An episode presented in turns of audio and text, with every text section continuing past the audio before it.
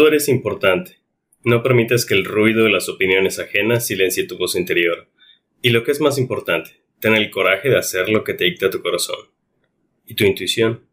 De algún modo, ya sabes aquello en lo que realmente quieres convertirte. Daniel Goleman. Bienvenidos.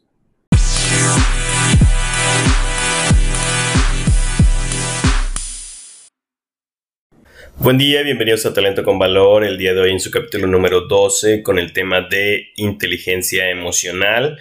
Y antes que nada, debo decir que sé, me desconecté un poco en esta última semana, pero sí tuve algo ahí de pendientes por realizar, que al final todo salió muy bien. Pero bueno, la parte importante es que ya estoy aquí de, de regreso y con un tema bastante interesante que es la inteligencia emocional. Inicié el capítulo con una frase de Daniel Goleman, que es pues el autor más reconocido en este tema de inteligencia emocional en el mundo, diría yo, ¿no? Y también quiero decirles que no es la única persona o no es el único autor que habla sobre esto, pero sí es la persona que quizá pone los cimientos para que se comiencen a hablar sobre este tipo de temas. La idea con este tipo de podcast también es que tú vayas escuchando el tema y si te interesa, tú también puedas ir investigar y tomar nueva información o quizá otros autores que también te llamen la atención sobre este tema, todo para la mejora personal, ¿no? Muy bien, ¿qué cosas son importantes de, esto, de, la inteligencia emocional? Bueno, una cuestión que se me hace muy importante en, en este tema es que este es uno de esos temas que me parecen primordiales para la educación en México. Yo creo, al igual que a lo mejor mucha gente, que son el tipo de temas que se deberían de enseñar en la escuela, ¿no? Yo sí soy un creyente que hay ciertos temas que deberíamos ver desde la educación básica, porque nos enseñan un montón de cosas, pero no nos enseñan algo tan básico como a cómo manejar nuestras emociones que al final van a ser algo del día a día que vamos a manejar toda la vida. Así como hay gente que dice, bueno, ¿sabes qué? Es que nos interesaría que agregaran clases o algunas materias sobre el SAT, ¿no? Sobre todo esto de, de los impuestos, cómo ser un buen contribuyente, cómo estar al corriente, finanzas personales. También hay otros temas como este, que va más sobre el ramo de la psicología, sobre el desarrollo personal. Y también hay gente que dice, oye, también hace falta más temas sobre todo lo que es salud, salud integral. Tenemos un país en donde pues la, la tasa de gente con prediabetes y diabetes es muy alta, la tasa de obesidad está afectando a los ciudadanos. Entonces, en resumen, este junto con otros temas de, psicología, sí los considero como un básico que creo que debería de ir dentro de, la educación formal, ¿no? Y asimismo también lo considero muy importante para las empresas. De hecho, cuando doy algunos cursos de servicio al cliente, una de las cosas que les digo al inicio es, se nos ha enseñado que,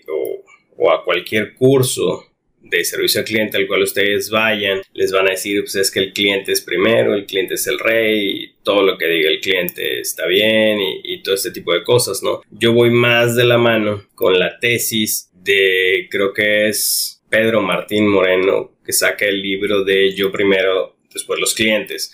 Esa tesis está bastante interesante y yo concuerdo con ella, que es, tú no puedes intentar ofrecer la mejor experiencia hacia el cliente si no estás bien contigo mismo. Esto quiere decir que yo te puedo enseñar una metodología, un flujo de trabajo sobre servicio al cliente. Desde que llega, te presentas, donde hace un poco su necesidad, le ofreces alternativas, ves por lo mejor para él, en el cual dentro de lo que tú ofreces haya un ganar-ganar dentro de esta relación. Pero todo eso no va a funcionar si cuando se acerca el cliente tú le pones una mala cara dentro de un lenguaje no verbal porque tú tuviste un determinado problema.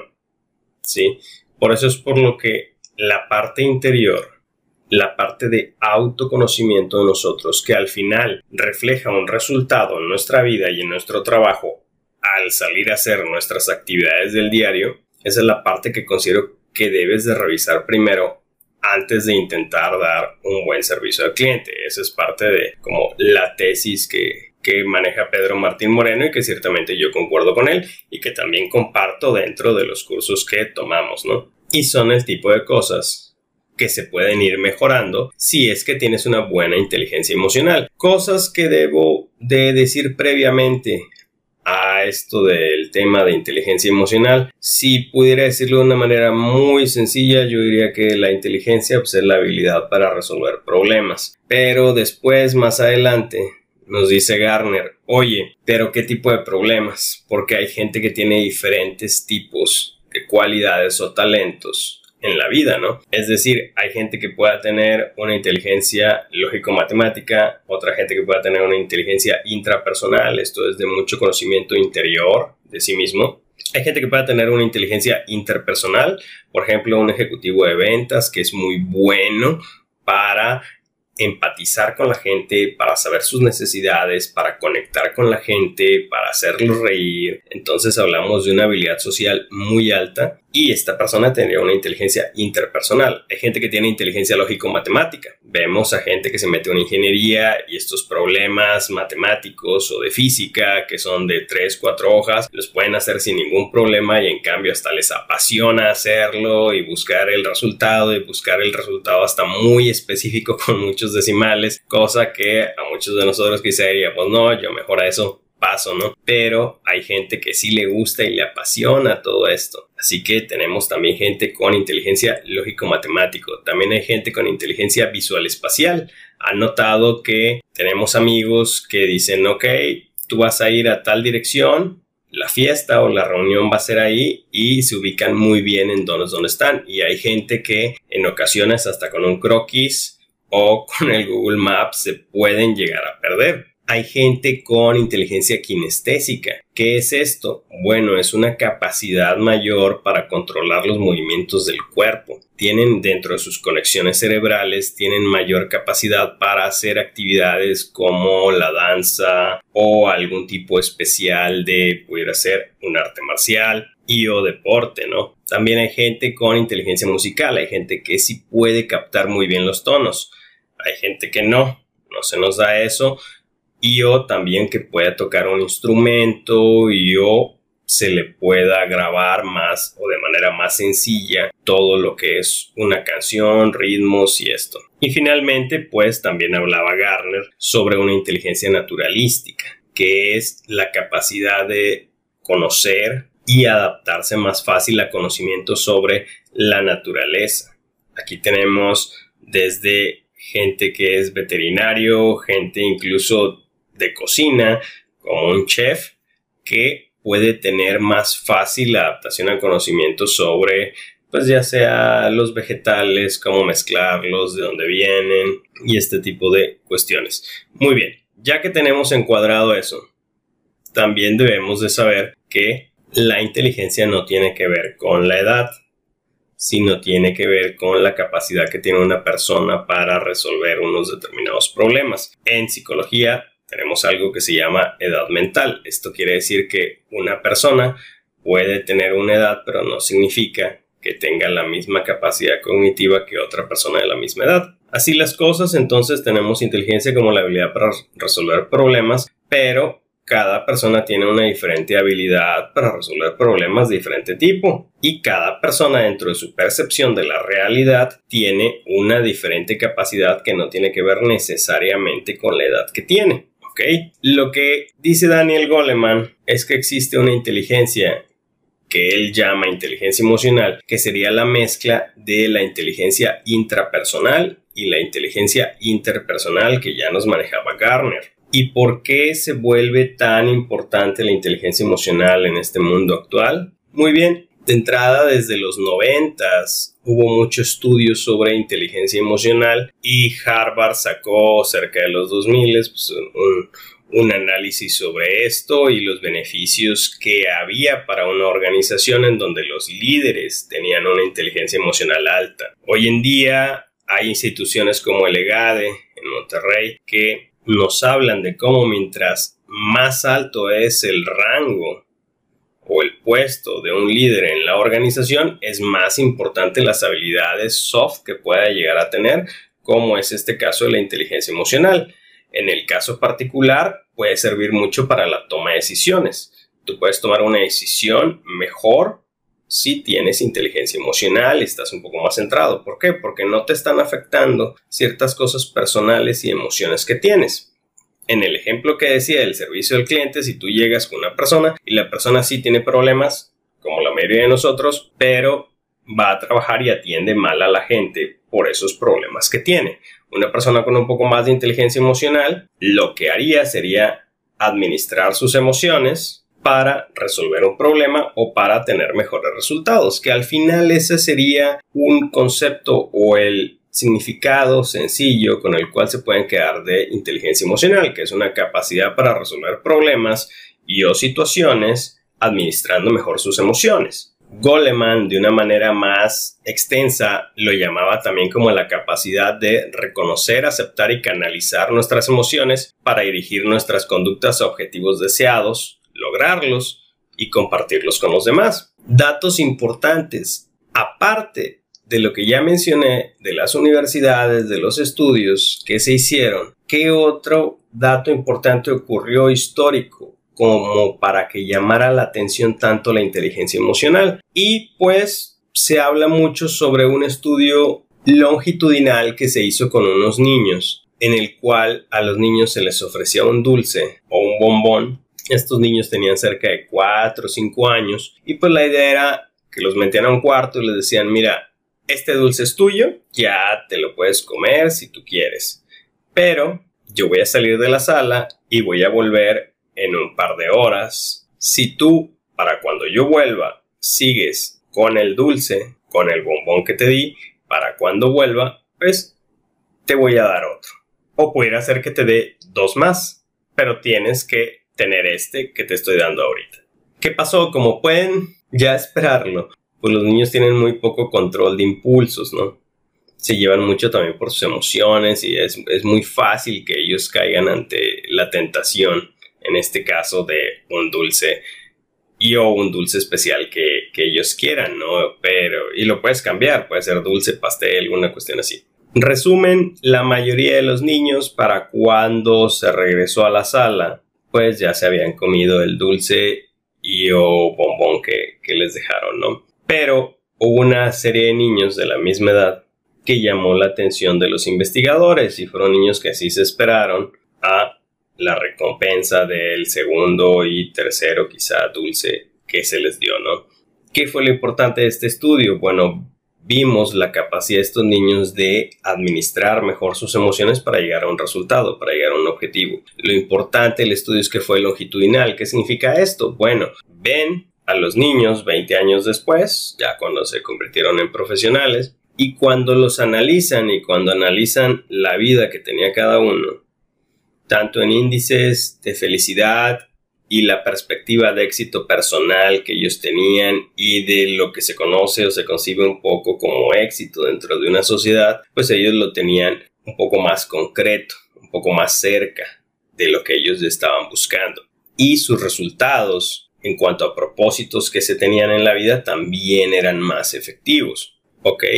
Así que las organizaciones ven estos resultados y dicen, muy bien, Nuestros líderes necesitan ser gente con inteligencia emocional y a partir de ahí es cuando se vuelve importante. Pero en esencia la inteligencia emocional es importante para cualquier objetivo que tú te propongas, más si tú te consideras una persona que dentro del diario pues puedas tener una serie de conflictos personales con tus propias emociones si quisieras mejorar en ese aspecto, ¿no? Continuando con el tema, Goleman nos hablaba de que la inteligencia emocional se puede organizar en torno a cinco capacidades, que es autoconocimiento, autorregulación, motivación, empatía y habilidad social, ¿no? Iniciando con el autoconocimiento, nos hablaba sobre qué tanta conciencia emocional tenemos nosotros, qué tanto somos conscientes de las emociones que tenemos en el día a día.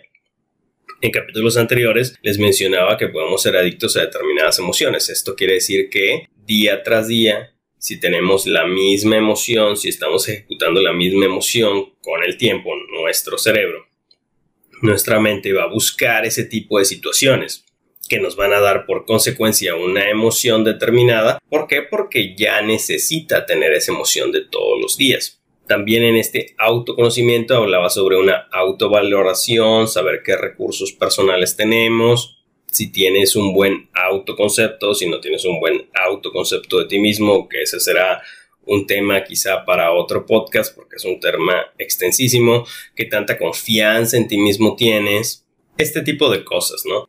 Y al mismo tiempo yo les comento cuántos de ustedes se han hecho pruebas psicométricas, se han hecho pruebas psicológicas para saber más sobre sí mismos. Pueden ser pruebas de personalidad, pueden ser pruebas de inteligencia, pueden ser pruebas de talento. De hecho, dentro de las publicaciones que hice de, Instagram, de Facebook hace poco y en la página talentoconvalor.com existe un test sobre talentos, sobre inteligencias múltiples, de Garner para saber qué talento es el que tienen. De esa manera pueden ir ustedes en un camino de autoconocimiento para mejorar esta parte de inteligencia intrapersonal que decía Garner y que Goleman menciona que también es parte de esta inteligencia emocional en general, ¿no? Así que el autoconocimiento sería el primer pilar de cinco dentro de la inteligencia emocional. Y la pregunta quizá que te dejo hasta este punto es, en qué nivel tú consideras que tienes tu autoconocimiento actualmente y cuándo fue la última vez que realmente le invertiste a tener autoconocimiento. Segundo pilar o competencia que está dentro de esta inteligencia emocional, pues la autorregulación. Aquí nos hablaba sobre el autocontrol, la adaptabilidad hacia nuevas situaciones, también aquí tenemos la resiliencia.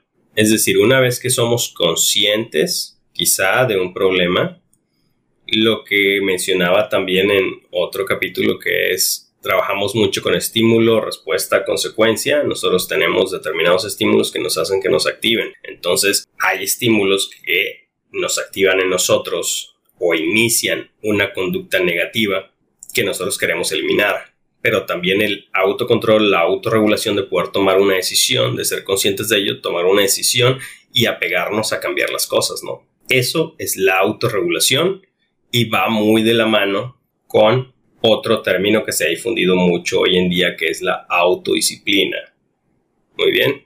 También tenemos el tercer pilar que es la motivación o la automotivación. Nos habla mucho sobre lo que es el enfoque a logros que tiene la persona, el enfoque al compromiso, el enfoque a la iniciativa, al optimismo. Existe una empresa financiera en la cual alguna vez hice unos trabajos ahí de, de capacitación que cuando ellos contrataban a los vendedores, ellos decían, nosotros hay cosas que enseñamos, que coachamos dentro de la organización, pero hay cosas que no. Y una de las cosas que no es la automotivación. Ellos ya querían que la gente llegara con ese espíritu siempre motivados. ¿Por qué? Porque dentro de esos puestos de ventas se ocupa mucho esto, se ocupa mucho el no estar conformes con el nivel tanto de vida como de ingresos y o de actividades que están haciendo. Siempre tienen que ir por más. ¿Por qué? Porque en la medida de que siempre vayan por más, pues es la medida en la cual también van a dar mejores resultados para la organización. Cuarto pilar de la inteligencia emocional, la empatía. Dentro de la empatía está la comprensión de los demás, está el apoyar a los demás en desarrollarse, existe también una orientación hacia el servicio o el tener una orientación hacia el servicio, está el ser consciente de la diversidad y darle un aprovechamiento para tener mejores resultados. Por ejemplo, ahora que salieron de 2000 o del año 2000 para acá, salió mucho de estos estudios en donde nos hablaban de los tipos de generación, ¿no? La generación, eh, los baby boomers, la generación X, los millennial y luego ya después se incorporarían pues, todos los, nuevos centennials que, que llegan, ¿no? Y yo recuerdo que salieron muchos cursos sobre o pláticas, conferencias que hablaban sobre, oye, ¿cómo es un baby boomer? ¿Cómo es un generación X? Y de esa manera te iban estructurando con imágenes y en cierta medida hasta como con un avatar descriptivo de cómo es esa generación. Pero también ciertos ponentes trataban de, dentro de su discurso, mencionar algunos puntos negativos de cada generación. Y recuerdo que mucha gente dentro del público llegó a mencionar, oye, es que eso no me parece porque ciertamente, y aquí es donde entra la empatía, creo que debemos congeniar las fortalezas que tiene cada generación y también comprender qué vivió cada generación para llegar a ser como es, ¿no? En ese sentido, crear lazos entre generaciones para sacar lo mejor de cada uno. Y es algo que yo también comentaba dentro de una ponencia que tuve, que es si tú tuvieras la oportunidad de tener dentro de un consejo directivo a Steve Jobs y a Mark Zuckerberg, ¿a quién le haces caso dentro de este consejo directivo? La respuesta, después de hacer pensar a la gente, les decía, yo tomaría el consejo de los dos de preferencia, es decir, uno no puede ser excluyente del otro, cada quien es muy bueno en su ramo a pesar de, bueno, ahora Steve Jobs ya, ya falleció, pero en su momento cada uno pues en su ramo es, en el caso de Mark Zuckerberg y era en el caso de Steve Jobs, pues los mejores, ¿no? Todavía hay gente que estudia la conferencia que hizo Steve Jobs sobre el lanzamiento hacia el nuevo cambio de, todo lo que es el, el iPod y luego el iPad, el iPhone y eso se ha replicado dentro de otras empresas como Tesla o como el mismo Disney Marvel y empresas grandísimas que hacen lanzamientos de producto imitando esta ponencia que hizo Steve Jobs. Y de Mark Zuckerberg, qué decir, ha estado en la línea de comprando otras organizaciones que hagan crecer ese negocio que él ya lo vio, que va hacia el lado de, del marketing, pero con la base de conectar personas, ¿no? ¿A qué es a lo que va? Pues empatizar con cada generación, con los puntos importantes que tienen. Pero esto es lo que nosotros debemos hacer en el día a día también para mejorar todo lo que es la inteligencia interpersonal, que es parte de la inteligencia emocional en general. Y el quinto pilar es las habilidades sociales, que aquí entra toda la capacidad de influencia que podemos llegar a tener en la gente, la capacidad de liderazgo, la gestión del cambio, el motivar el cambio, resolución de conflictos, la comunicación asertiva que podemos llegar a tener, colaboración y cooperación de equipo, todo lo que sea dirigir equipos, y puedes ser consciente de toda esta habilidad social que tienes y de la que puedes llegar a tener para obtener mejores resultados para ti mismo, ¿no? Dentro de lo que te propongas. Muy bien, recomendaciones para cada pilar de la inteligencia emocional sería número uno en autoconocimiento, pues hazte pruebas, aplícate test de conocimiento, de psicometría de preferencia sobre ya sea tu personalidad, tu tipo de inteligencia o puede ser también tu tipo de liderazgo. Existen cantidad, no te imaginas, casi casi que diré infinitas, ¿no? De pruebas psicométricas que se han estandarizado dentro del país en donde te encuentras de seguro. Existe investigación año tras año que va saliendo sobre este tipo de temas para que al final pues tengas una retroalimentación mejor, ¿no? En herramientas de autorregulación, mi recomendación será muy sencilla y va a ser un un gol hacia, hacia mí mismo, ¿no? Que es, te recomiendo que vayas y escuches el podcast de manejo del estrés, el de la felicidad y el de los miedos, ¿no? O el del miedo para que puedas tener más herramientas para combatir este tipo de situaciones en las cuales debes de tomar una decisión un poco más consciente y no tanto un estímulo respuesta automático. Recomendaciones para el tercer pilar que es automotivación.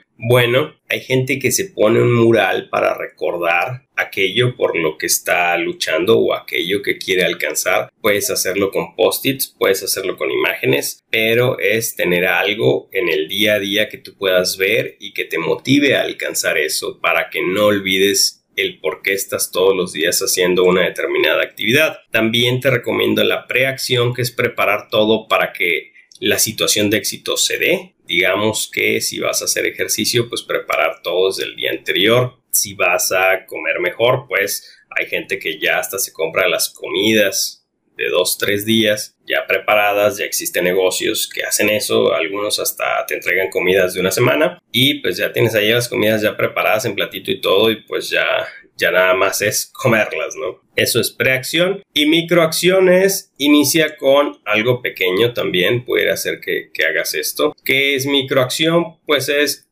yo quiero proponerme leer un libro al año o leer un libro al mes. Lo que hago es diseccionar todo el libro entre ese tiempo y me propongo al menos en el día, pues, no sé, leer una hoja al día o dos hojas al día un número determinado de páginas que sea pequeño, pero que el logro sea demasiado alcanzable, que dentro de esa microacción pues tú logres tu objetivo. ¿Qué otra cosa nos motiva? El compromiso público.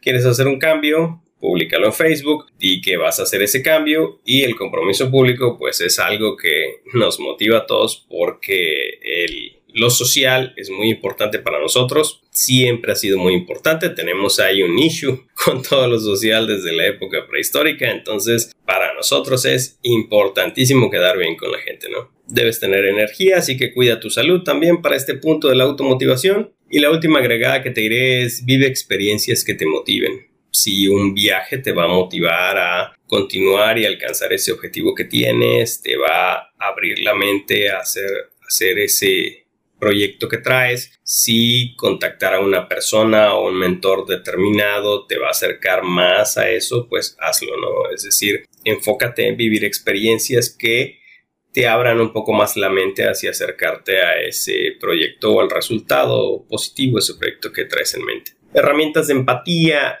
Si estás en una organización, recomiendo mucho estas reuniones de comunicación con otras partes del proceso que, tú tienes. Te recomiendo tener una escucha activa, tomar algún curso de comunicación asertiva, ayuda a los demás a resolver ciertos problemas que tengan. Toma un curso de ventas, esto es muy importante para la empatía porque en ventas te enseñan mucho a sondear sobre el problema que tiene el cliente, sobre los miedos que puede llegar a tener el cliente, conoce los sueños que tiene esa persona y por último, estudia un poco sobre cómo generar confianza en la gente. Hay estudios sobre ello y pues hablan en esencia sobre que la confianza se mejora con comunicación, empatía y confidencialidad. Eso es algo que ya mencionaré en otro, en otro capítulo, pero pues estudia un poco sobre cómo generar confianza. Muy bien, quinto pilar, recomendaciones. Pon atención a la otra persona cuando estás hablando con esa persona háblale por su nombre, la gente responde muy bien a que sean llamados por su nombre, usa un correcto lenguaje no verbal, la gente inconscientemente recibe mayormente todo lo que tú mandas en lenguaje no verbal. Hay diferentes estudios, la mayoría no lo bajan de 80% de, de lo que comunicamos con lenguaje no verbal, es decir, que mínimamente 80% de lo que comunicamos es lenguaje no verbal desde lo que es el tono de voz, la gesticulación que hacemos, los ademanes que hacemos, la mirada que podemos llegar a poner. Así que practica y estudia mucho esa parte.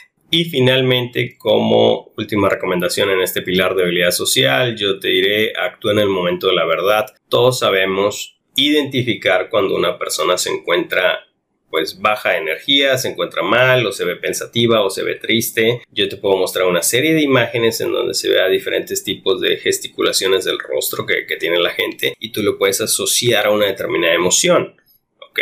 Por eso mismo yo creo que tenemos la responsabilidad cuando vemos a una persona que está un poco mal de actuar en ese momento y apoyarlo, ¿no? Es parte de demostrar esta habilidad social el hacer algo por otras personas y siempre te voy a incentivar a que hagas un, acto bueno, un acto positivo que cambie o impacte un poco entre las cosas buenas que se hacen en la vida, en el mundo, ¿no? Muy bien, esto es inteligencia emocional, este tema que es apasionante, es un tema que entre los cursos que brindan las organizaciones pues mínimamente es de 8 horas, pero yo soy un fiel creyente de que cualquier tema lo puedes pasar desde si tienes un minuto, lo puedes decir en un minuto. ¿Qué es lo que yo diría en un minuto? Si me dicen qué es inteligencia emocional, pues doy el concepto, ¿no? Aquí, pues yo creo que este, este tema ya se me fue a media hora quizá, pero puedes informarte más, tomar cursos, tomar talleres, hacer prácticas sobre esto mismo. Puedes conseguirte el libro de Inteligencia Emocional de Daniel Goleman. A mí en lo personal no me gusta mucho cómo escribe Daniel Goleman, eso no le quita que es un extraordinario investigador que se metió a fondo a este tema. Existen otros autores también si te metes a esto de inteligencia emocional, pero lo más importante de este tema de inteligencia emocional para mí al menos es que comiences a tomar acción en un cambio en tus emociones, en un cambio en tus decisiones para que puedas, como dije en el concepto, alcanzar tus objetivos, resolver problemas, concretar tus metas, administrando mejor tus emociones. Muchas gracias.